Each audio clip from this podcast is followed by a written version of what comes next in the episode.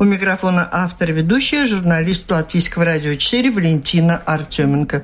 Ну, первый вопрос просто по актуальным событиям. Президент Латвии находится в Китае. О значении этого визита в свете, опять же, тех же отношений с миром, исходя из того, что мир сегодня переживает санкции США и Китая. Добрый день, во-первых. Я бы хотел уточнить, э, президент Латвии сейчас находится с рабочим визитом.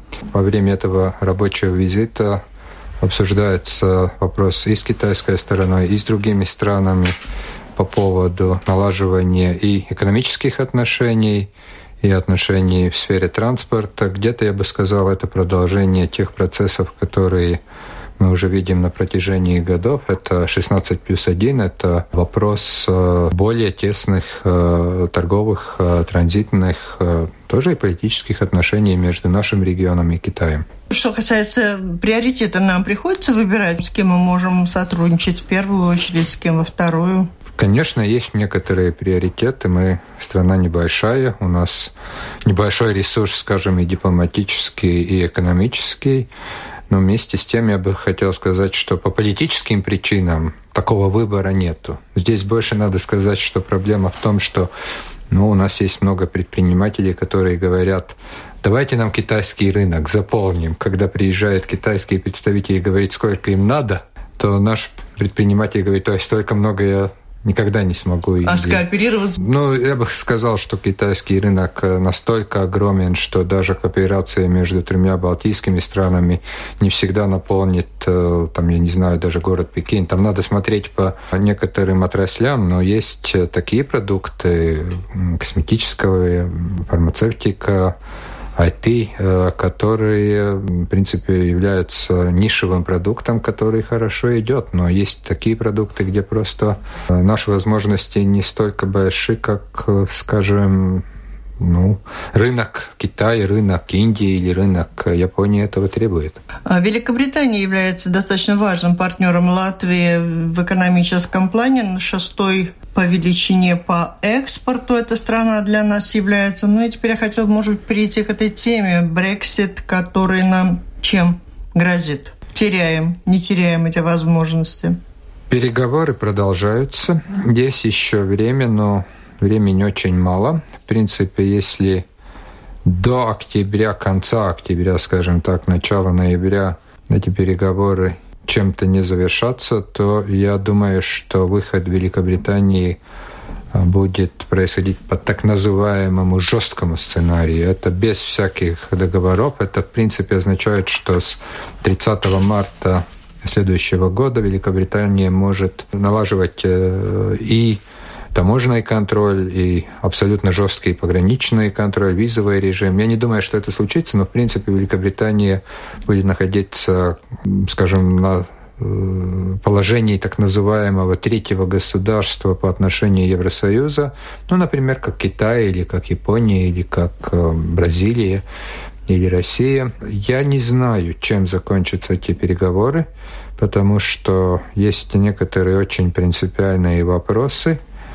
вопросы, например, э, погран охраны э, между Великобританией, э, частью Великобритании, это Северная Ирландия и Республика Ирландия. Mm-hmm. Есть вопросы, например, порядка компетенции Европейского суда, потому что Великобритания не хочет признавать компетенцию суда Евросоюза. Там есть некоторая разница между судом по правам человека, это другая скажем, заведения и судом э, Евросоюза. Ну и есть, э, есть еще возможность, что даже если переговоры закончатся с каким-то результатом, то парламент Великобритании может и не утвердить их. И тогда уже опять мы переходим в такую, я бы сказал, ну, зону абсолютной такой неопределенности. И когда я вел переговоры и с министром иностранных дел Великобритании, и с другими должностными лицами этой страны, то, в принципе, никто не может э, так э, стопроцентной уверенностью сказать «да», а, переговоры, которые закончатся с успехом, будут тоже утверждены парламентом mm-hmm. Великобритании, потому что там есть очень много всяких нюансов и всяких э, групп в парламенте, даже и партии консерваторов, которые, в принципе, довольно жестко выступают э, против компромиссов с Евросоюзом. Так что здесь абсолютно неопределенно, чем это еще закончится. Переговоры с успехом – это означает подписание соглашения, да? Это означает подписание соглашения о выходе Великобритании и декларации о принципах э, сотрудничества между Евросоюзом и Великобританией после того, как Великобритания уже э, выйдет из Евросоюза. А если взять Латвию и Великобританию в этом контексте, то для кого это будет жестче, этот жесткий выход? Для Великобритании или для Латвии? В целом, я думаю, что это все же будет больше проблемой Великобритании.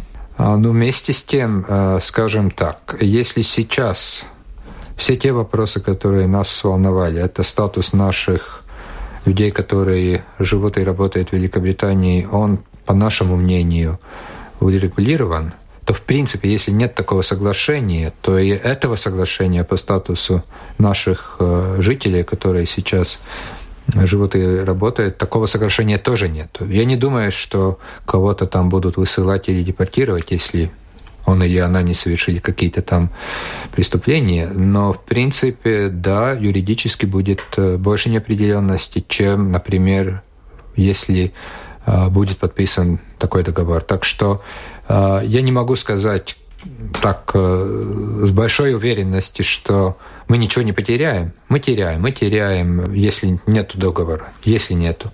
Мы теряем в торговле.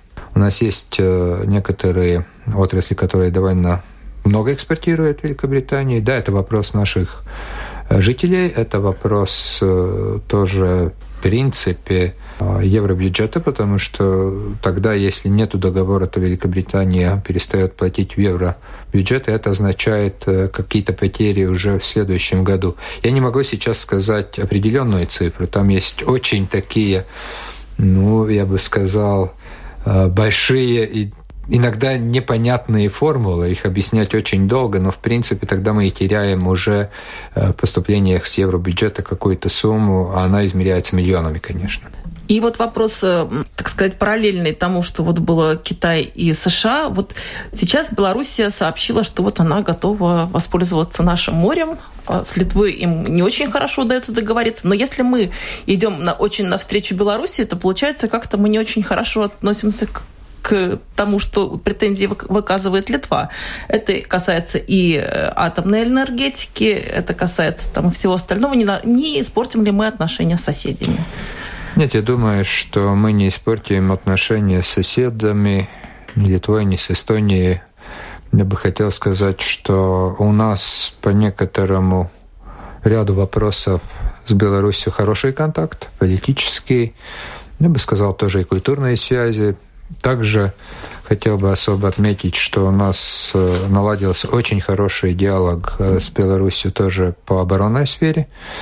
Э, ничего, что мы являемся членами НАТО, а Беларусь все же является частью объединенного государства с Россией и еще Организации по коллективной безопасности, ОДКБ, так называемым. Но вместе с тем мы обмениваемся информацией и о военных учениях, и есть хороший контакт на уровне министров и Министерства обороны. А вместе с тем, да, у нас э, есть тоже разногласия с Беларусью. Это вопросы политических свобод, прав человека. Есть тоже вопросы, где мы а, ну, разговариваем с нашими партнерами в Минске. Например, а, вы только что коснулись вопроса о той атомной электростанции, которая сейчас сооружается в Беларуси. Но мы считаем, что это право Беларуси что-то строить. Наша э, скажем, забота номер один, чтобы эта станция отвечала всем международным стандартам безопасности. Мы тесно работаем с Беларусью. Э, мы тоже обсуждаем вопросы, которые нас волнуют, но не через пресс-релизы, но в прямом диалоге. Только что в июле э, в Риге тоже побывал с визитом мой коллега, министр иностранных дел Беларуси. А, у нас, кстати, уже сейчас эти встречи регулярны, раз в год. Прошлом году я ездил в Минск. Наш премьер-министр был тоже в Минске в феврале. Я, кстати, могу подтвердить, что мы работаем над визитом тоже и президента Беларуси в Латвии. Я не знаю еще, когда это будет, потому что у нас выборы, и это тоже накладывает некоторый отпечаток. Но я бы не хотел сказать, что то, что мы работаем с Беларусью, скажем, по некоторому вопросу, по целому ряду даже вопросов конструктивно, что это как-то ну, портит наши отношения с Литвой. То есть они ничего не говорят, что вот вы хотите атомную энергию, а мы вот против? Э, мы не говорим, что мы хотим атомную энергию. Угу. У нас есть вопросы к Беларуси, но вместе с тем мы видим, что тоже и Беларусь довольно много работает с международными профильными организациями, с экспертами.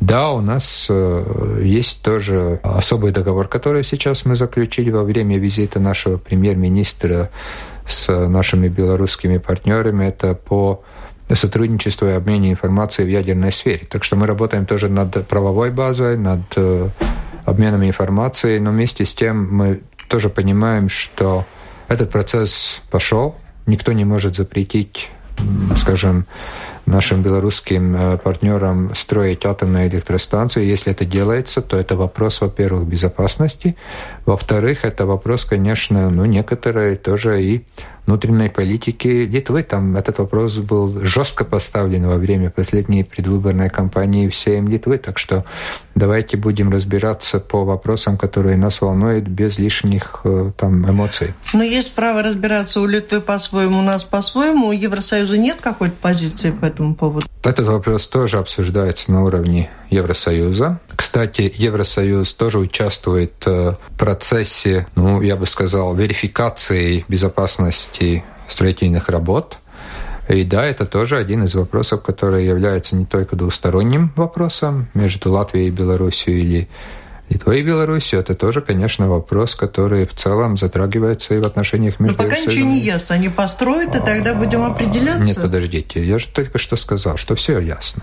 У нас есть процесс, который происходит, и мы считаем, что он э, происходит довольно конструктивно. Но есть одно, что мы говорим о процессе строительства. Нас интересует чтобы все международные профильные организации, все эксперты были бы допущены, пока это сделано, и когда будет приниматься станция, то чтобы было заключение, что все соответствует самым высоким стандартам безопасности, которые сейчас являются в мире. Другой вопрос, кстати, который мы не затронули, это вопрос закупки этой электроэнергии. Это другой вопрос. Но здесь я думаю, что еще рано это обсуждать, потому что нет еще чего обсуждать, нет этой энергии. Буквально на днях э, белорусский президент э, заявил о том, что может перенаправить транзит белорусский с Литвы на Латвию. Вы уже получили, власти э, Латвии уже получили какие-то сигналы от белорусских партнеров, какие-то конкретные предложения, или для вас это тоже эти слова были неожиданностью? Ну, знаете, мы обсуждаем вопрос экономического сотрудничества с Беларусью уже несколько лет. Мы видим, что в зависимости от экономических условий рост экономики Беларуси, э, наши интересы, наши возможности. Поток э, разных грузов иногда увеличен, иногда немножко падает. Это вообще, я бы сказал, с нашей точки зрения не вопрос, чтобы мы как-то политически конкурировали с Литвой. Мы считаем, что это, во-первых, вопрос экономического порядка. И если мы сможем сделать такие предложения и такой тариф. Это мы очень много и долго обсуждали с нашими белорусскими партнерами на всех уровнях. Если мы можем предложить э, более, скажем, конкурентоспособное предложение, то и грузы будут э, идти на латвийские порта, если в чем-то Литва будет преуспевать, а пока по тарифам Литва была более успешна, более конкурентно способна, то эти грузы будут идти э, через Клайпеду. Я думаю, что здесь, конечно, есть определенная политическая составляющая, но с нашей точки зрения мы все же смотрим на это с прагматической точки зрения. Так что я бы не хотел сейчас говорить, что заявление президента является чем-то новым для меня. Я знаю об этих всех разногласиях, которые иногда возникают между нашими соседями Литвой и Беларусью. А, мы считаем, что в этих вопросах все же мы должны э, предложить более, скажем, конкурентоспособную такую ну, я бы хотел сказать, политику в сфере транзита. Об этом мы тоже говорили много и с премьер-министром Латвии, и с министром транспорта, и мы над, этим, над этими вопросами работаем. Можем ли мы также разделить в отношении России экономику и политику, или все-таки они уже никак? Ну, знаете, мы всегда хотели разделить экономику и политику, но иногда наши российские партнеры все же эти две понятия объединяют. Я бы хотел напомнить, что 90-х годах иногда были всякие интересные проверки наших продуктов, которые мы больше связывали с политикой, чем с какими-то там обоснованными претензиями по поводу там фитосанитарных условий чему-то подобному. Ну и после 2014 года, после аннексии и оккупации Крыма, конечно, да, сейчас у нас вопросы санкционной политики, это решения, которые принимаются всем Евросоюзом, есть контрсанкции. И я бы хотел сказать, что здесь э, сейчас, конечно, положение э, между Белоруссия и Россия все же кардинально а, отличаются.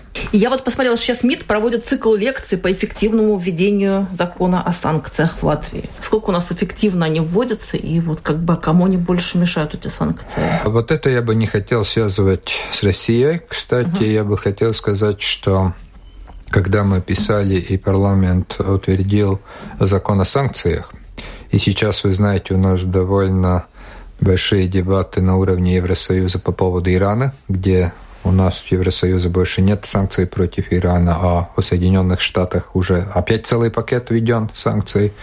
Когда мы видим, что иногда все же не потому, что они злостные нарушители, просто не знают. Э, иногда некоторые предприниматели нарушают и санкции ООН, и Евросоюза, то мы поняли, что э, до того, как там, не знаю, дела рассматривает полиция безопасности, потому что уголовные дела по нарушению санкций ведения полиции безопасности. Мы все же проводим некоторую, ну, скажем, воспитательную работу, объясняя, что надо сделать. Иногда это просто незнание. Ну, например, э, под санкции Евросоюза подпадает все, что касается экономического сотрудничества с Крымом.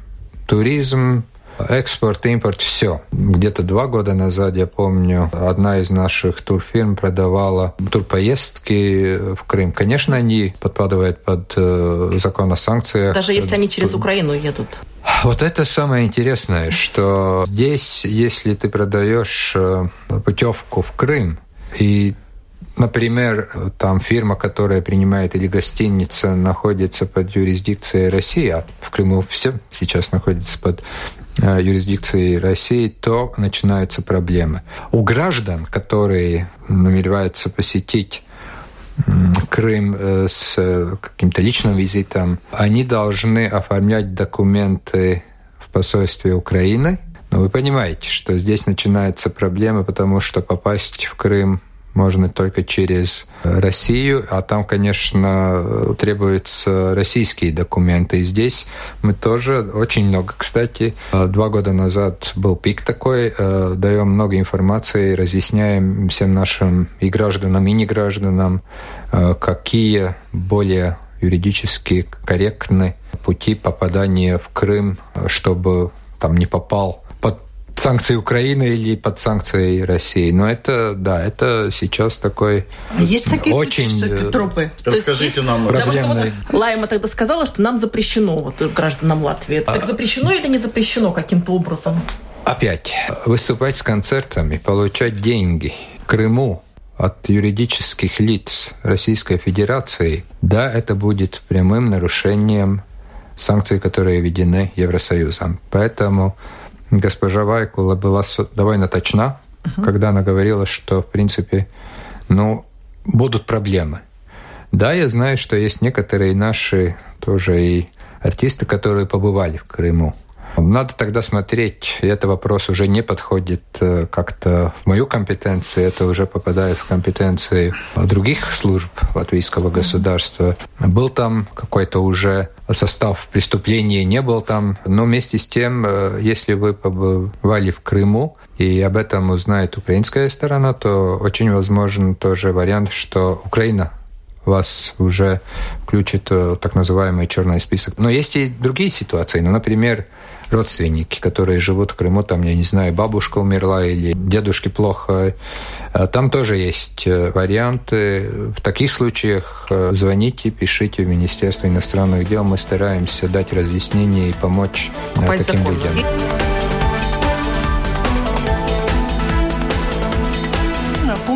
Слушаете программу «Действующие лица». В ней сегодня принимает участие министр иностранных дел Эдгар Саренкевич и журналисты Кристина Худенко из новостного интернет-портала «Делфи» и Андрей Хатиев из газеты «Сегодня». Недавно было объявлено, что завершена программа по перемещению беженцев в Латвию. Мы не добрали обещанного числа, ну, видимо, не по нашей вине. Э, ожидаете ли вы, что Европейский Союз снова, вновь выступит э, с идеей распределения беженцев, ибо на этом настаивает Италия, настаивает другие страны. Будет ли продолжено что-то похожее? Я думаю, что это решение, которое принималось в далеком уже 2015 году во время жесткого миграционного кризиса, оно завершено, выполнено, и я не думаю, что ну, если не будут какие-то опять большие проблемы с миграционными потоками, что к этому будут возвращаться. Я с вами согласен, вы совершенно верно подчеркнули, что в принципе не во всех государствах одинаковые условия, и эти люди, которые, ну, например, переселяются в Латвию, если у них есть возможность, они едут в Германию, в Швецию, там, где более, скажем, благоприятные условия, комфортные условия тоже со стороны государства. Во-вторых, да, и сейчас мы получаем иногда письма от некоторых членов Евросоюза, в которых нас просят рассмотреть вопрос приема того или другого числа беженцев, мигрантов, называйте их э, как вы хотите. Но вместе с тем я бы хотел напомнить, что по Нашему закону сейчас такие вопросы решает не правительство, а парламент Латвии. Я думаю, что будут большие дискуссии на уровне Евросоюза, что делать вообще с миграционной политикой и всеми теми европейскими законами, которые сейчас э, существуют. Я думаю, что эта дискуссия будет довольно продолжительна и жестко еще. Я не думаю, что мы сможем достигнуть какое-то согласие, ну, в этом году или в следующем году. Это очень болезненный вопрос. Так что на данный момент мой ответ нет, мы не планируем, не ожидаем никаких таких новых решений по перераспределению мигрантов или беженцев. А ваше мнение, как политика, должна Латвия помогать Европе принимать беженцев, если понадобится, или это не наше дело? Если у Италии и у Греции или других государств будет э, большой кризис – то я думаю, и я об этом говорил неоднократно, здесь вы ничего нового не услышите, то я думаю, что мы должны рассматривать э, такие, скажем, запросы э, и рассматривать тоже в духе солидарности, но вместе с тем понимая тоже и те лимиты, которые наше государство имеет, просто экономические и социальные. Так что я против и всегда выступал против автоматизма. Нету такой системы, где э, люди распределяются автоматически. Но во время жесткого кризиса, если мы видим, что об этом мы можем договориться пока еще 28, скоро 27 членов Евросоюза, то об этом в парламенте должна быть очень-очень серьезная дискуссия. Но пока я такого кризиса не вижу, и на данном этапе я не вижу необходимости принимать еще людей не знаю, из Северной Африки, из других государств. Насчет 27 нас остается. Если Великобритания уходит, подписав соглашение или не подписав, от этого что-то меняется в ее отношениях с третьими странами. Ну, сегодня с третьими странами, с Соединенными Штатами, с тем же Китаем, с той же Россией. У них э, свои отношения, и от этого тоже зависит ситуация в Евросоюзе. А, во-первых, очень многое будет зависеть от условий договора. Если Великобритания э, намерена остаться в едином рынке, что особенно без разрешения или согласования с Евросоюзом заключать новые угу. договора о торговле, о свободной торговле, это невозможно. Здесь будет механизм координации. Если мы говорим о внешней политике, то мы сейчас обсуждаем как условия э, наших будущих отношений тоже тесная координацию и консультации по поводу внешней оборонной политики. Так что здесь я бы хотел сказать «да», очень многое будет зависеть, э, будет ли соглашение или, или не будет. Если не будет, то да, с 30 Свободно. марта заключайте договора с Китаем, с Россией, с Америкой, скорее со всем светом. Ну и как вы чувствуете, какие настроения более близки англичанам? Быть свободными от обязательств?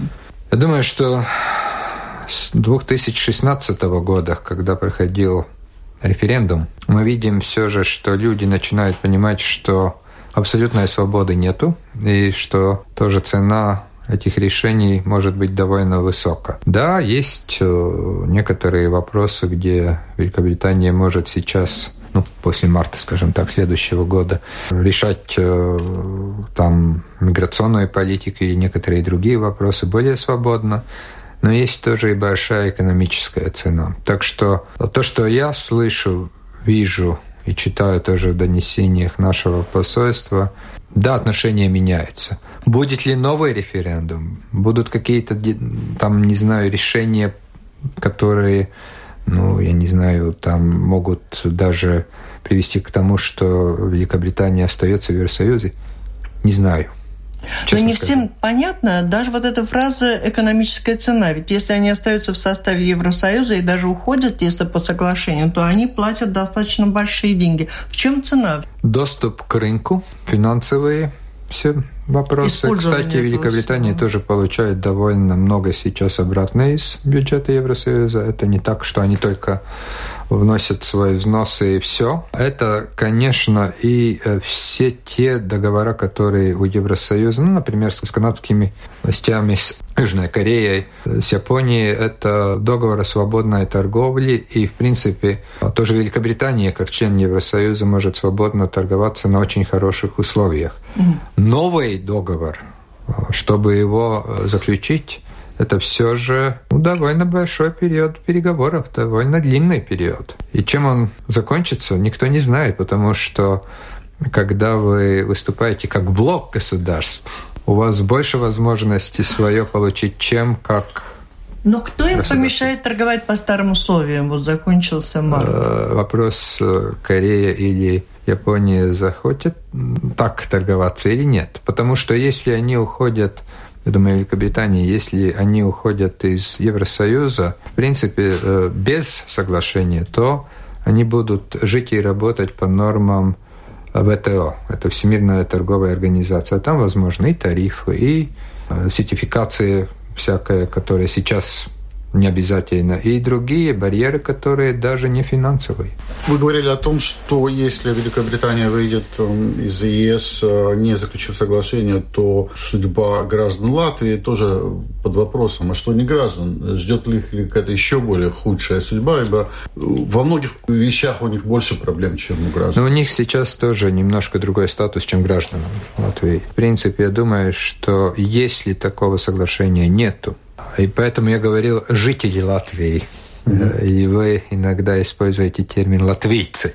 Да. Я больше хотел бы придерживаться к термину «жители Латвии», то те, которые там живут и работают э, законно, а, и знают, что они вносят довольно большой вклад в экономику Великобритании, я не думаю, что у них будут большие проблемы ну, скажем, там, статусом или какими-то правовыми вопросами, что нехорошо, что, в принципе, будет правовая неопределенность. Потому что, в принципе, если ну, правительство или парламент Великобритании решат немножко там что-то поменять в законах и сказать, вот сейчас, если вы жили только три года, а не пять, как до этого, то вы больше не можете претендовать на какой-то там статус постоянного жителя или тому подобное, то в принципе но этим э, людям э, не будет возможности пожаловаться, ну, например, э, в суд Евросоюза или будут другие вопросы. Так что здесь не вопрос, что обязательно будет плохо, но просто будет больше неопределенности. Насколько тесно ваше посольство связано с диаспорами латвийскими за рубежом? И как вы оцениваете, вот насколько сейчас люди как-то все-таки смотрят обратно в сторону Латвии? То есть перспективы возвращения Тесно. Э, я думаю, что здесь однозначный ответ невозможен, потому что мы видим, что есть люди, которые думают о возвращении, и люди пенсионного возраста, и ну, скажем, довольно успешные бизнесмены. Есть люди, которые скажа, сказали очень жестко, что они не думают о возвращении. Я сам встречался с нашими людьми и в Норвегии, и в Великобритании, и в Ирландии, и в Германии, везде почти. Знаете, Эмоции абсолютно разные. С а того, чего им не я... хватает? Вот что они в первую очередь хотят? Как кому? Было? Одни говорят, что все же а, зарплата здесь ниже, чем они получают, и да, условия жизни еще не такие, чтобы они возвращались.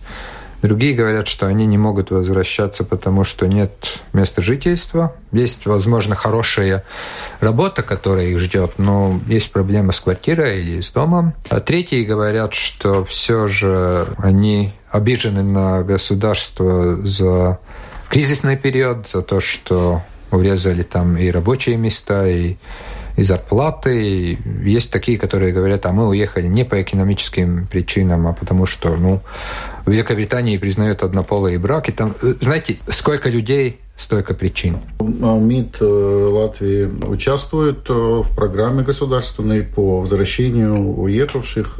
Как успехи какие-то есть на этом поприще? Сколько людей вернули? А, МИД не участвует как агент возвращения. Это, в принципе, запрещается тоже и Венская конвенция, тогда это уже не дипломатическая работа, но мы поддерживаем те наши государственные институции, которые над этим работают. Посольство дает всю необходимую информацию тем людям, которые интересуются по каким-то практическим вопросам. Что мы делаем? А, мы помогаем и в этом году, не хотел бы ошибиться, но, насколько я знаю, правительство выделило и парламент утвердил рекордную сумму финансов для образования, для культурных мероприятий, а также для поддержания и обществ латвийцев, и всяких, скажем, экономических или там других проектов, которые, в принципе, укрепляют связь между э, нашей диаспорой и э, государством. Ваше высказывание, что Россия раскачивает Европу. Зачем? Я думаю, что не точно перевели, но дума состоит в том, что мы видим, что все же Россия и российская дипломатия пытается расколоть единое европейское мнение по внешней политике. Я бы сказал так. Как выстраиваются разные отношения с той же Россией у разных стран Евросоюза. Да, но вместе с тем я знаю, что много людей говорят, что вот видите, там Финляндия встречается на уровне президентов 2-3 раза в год, или там Австрия или Венгрия. Кстати, это не особо влияет на экономические и торговые отношения. Потому что то, что мы видим, в принципе, все же есть понимание и в столицах Евросоюза, и в Москве, что все же есть вопросы, где Евросоюз ну, сохраняет единую внешнеполитическую позицию. Так что те, которые говорят, что все, поедем в Москву, там что-то будем договариваться. Я призываю особенно не верить. Это все же вопрос сейчас более геополитического характера, чем двустороннего. А вот встреча Дональда Трампа и Владимира Путина как и на что могут повлиять? Ну, вы видите, что, в принципе, ничего особенно не изменилось. А эпопея Солсбери, за которой мы все сейчас наблюдали, она насколько отразится вот на всех этих взаимных отношениях? Вот как вы оцениваете ее влияние? Мы уже видели в марте что случилось, когда мы принимали решение о выдворении э, работников спецслужб под дипломатическим прикрытием. Мы видим, что сейчас ну, я не знаю, знаете, я сам посмотрел это уже знаменитое интервью с гражданами России. Туристами. Э, и туристами. Я знаю не только с открытых источников, но мы тоже получили более исчерпывающий брифинг от наших э, британских партнеров, а какие есть доказательства по этому делу. Я думаю, что такого рода инциденты это надолго. Я думаю, что они еще повлияют э, довольно отрицательно на отношения между не только Россией и Великобританией, но тоже и Соединенными Штатами, и Россия, и Евросоюзом, и Россией в целом. Каким видите решение конфликта Украины с Россией? Ну, хоть как-то вы себе это представляете? Ну, совсем кратко. Выполнение Минских соглашений – это первое. Но есть еще одна проблема, которая, мы же все понимаем, не будет решаться ни сегодня, ни завтра. Это Крым. И мы понимаем, что этот вопрос надолго. Так что я не вижу разрешения этого конфликта, не знаю, в следующем году, через 5 или 10 лет. Это, я думаю, очень надолго. А для мира это что, вот когда две страны такие огромные?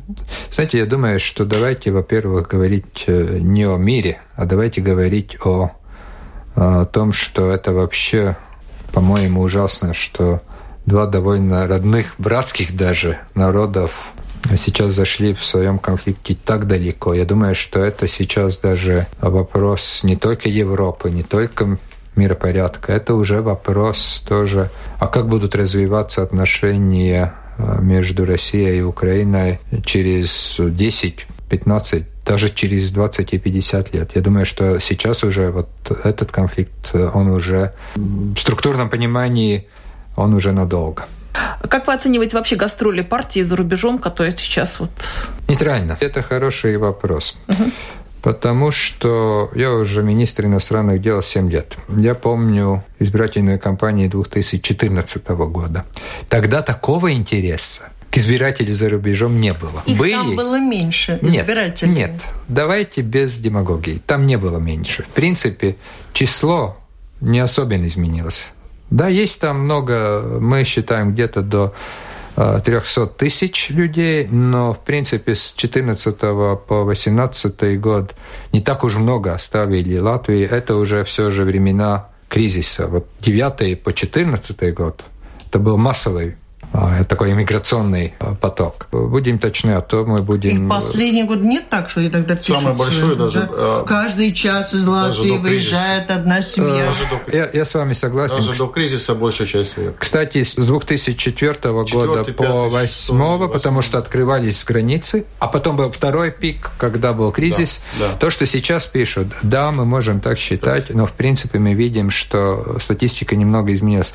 Я абсолютно, скажем, не рад тому, что люди уезжают. Они продолжают уезжать, но не в таких э, пропорциях, как нам сейчас хотят кто-то сказать или доказать. Но, возвращаясь к вопросу, Почему проснулся интерес? Я думаю, потому что наш избирком как-то проанализировал, что в принципе, если вы будете активно работать, но это я сейчас говорю о данных избиркома, так что я не несу ответственности о том, что я сейчас скажу, просто как цитату то, в принципе, наша диаспора может выбрать до восьми депутатов, а это много. Это только Рижский избирательный округ, потому что все голоса за рубежом входят в Рижский избирательный округ. Так что я думаю, здесь, э, да, большой интерес, это во-первых. Во-вторых, да, у нас, во-первых, был такой интересный формат э, телевизионные дебаты, которые прошли в субботу, кажется, был прямая трансляция из, из Великобритании, когда мы получили известие, что да, будут такие дебаты,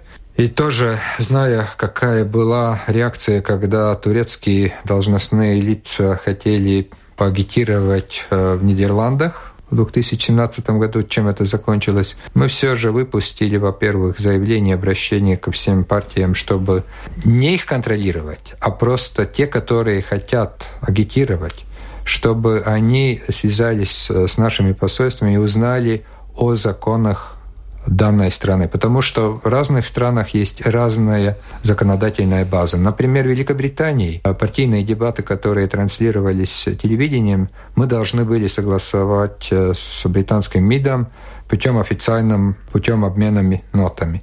В Ирландии никакой законодательной базы по этому поводу нет. В Соединенных Штатах то же самое. А в Германии? В Германии мы получили ноту еще в 2017 году, где было сказано, что за 10 дней до того, как должностные лица приезжают с какими-то агитационными лозунгами или встречами, мы должны запросить разрешение МИДа Германии. И то, что мы хотели, и то, что мы настаиваем. Есть разные страны с разным законодательством, с разными процедурами.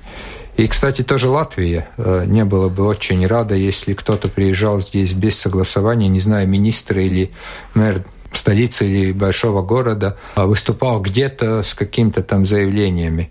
Так что здесь, э, я думаю, что да, это был первый раз, когда так много партий, так много агитаторов едут за границей. А мы уже в августе выпустили, как я уже говорил, Э, заявление, обращение к партиям, просто э, дать информации нам, чтобы не было каких-то дурацких там недоразумений. Но у нас, конечно, есть э, один политик, который выше закона и выше МИДа, как он считает, но он не выше МИДа. Это, конечно, это господин Ушаков, который решил сделать над этими, скажем, абсолютно нормальными процедурами некоторую свою пиар-компанию. Это его право может писать, заявлять, что хочет. Ну, а напрямую в ту страну они не могут обратиться и спросить, как там у вас? Это тоже вопрос, который довольно интересен. Но, в принципе, э, нота, которая была получена латвийским посольством в Германии, была получена еще в 2017 году. Даже если он это сделал, кстати, мэр столицы все же, это тоже вопрос протокола некоторого, должен это было бы хорошим тоном и не только. И тогда мы бы не дошли до такого, ну, как вы иногда говорите, скандала, где я скандала не вижу, а до такой ситуации, где просто наше посольство узнает, что будет что-то из Фейсбука, а не из канцелярии мэра. Что мне говорил посол Латвии в Германии, что да, а, тогда утром они наконец-то позвонили в посольство. Знаете, я думаю, вот э, такая, ну, глупая даже ситуация, она возможна только тогда, когда люди просто думают, что они выше правил, протокола и каких-то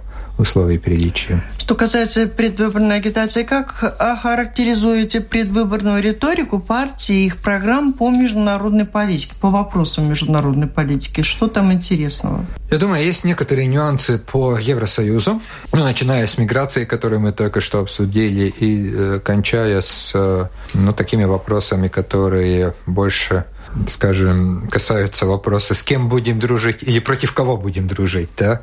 А, я думаю, что есть некоторые партии, которые хотели бы, чтобы мы были более активно как государство в формате Вишеграда. А есть, которые хотели бы видеть нас больше, скажем, в группе северно-балтийских стран. Есть некоторые другие там интересные предложения. Но есть некоторые партии, но они не добирают до процента, которые говорят, будем уходить из Евросоюза и НАТО, но это абсолютно не то, что делает политическую погоду этих выборов.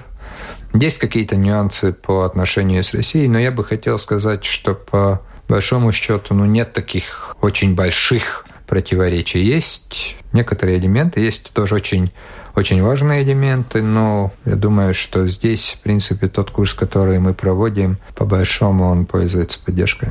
И в завершение столетия Латвии это внутрилатвийское событие, но для международного уровня тоже имеет определенное значение. Что вы отметили до конца года, что-то интересное? Что будет? Ну, для нас, конечно, визит Папы Римского уже на следующей неделе. Все же это тоже... Это связано тоже как-то со столетием. Столетием, конечно. И столетие он посещает и Литву, и Латвию, и Эстонию. Э, тоже отмечают 25 э, лет э, с визита папы Иоанна Павла II, который прошел 1993 году. Я думаю, что еще будет некоторые государственные визиты, но пока они еще не согласованы до конца, я не могу говорить ни о королевских представителях, ни о руководителях стран. Ну и, конечно, все же один из таких вопросов, который абсолютно не связан со столетием, но все же для внешней политики, для европейской политики очень важен, это, конечно, вопрос Брексит.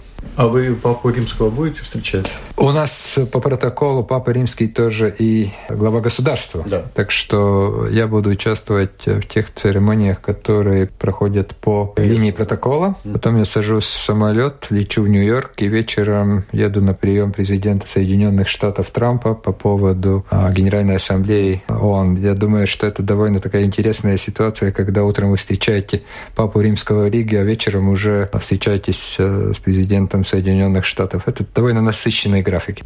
Спасибо. Это была программа «Действующие лица». В ней приняли участие министр иностранных дел Эдгар Стеренкевич и журналисты Кристина Худенко из новостного интернет-портала «Делфи» и Андрей Хатеев из газеты «Сегодня».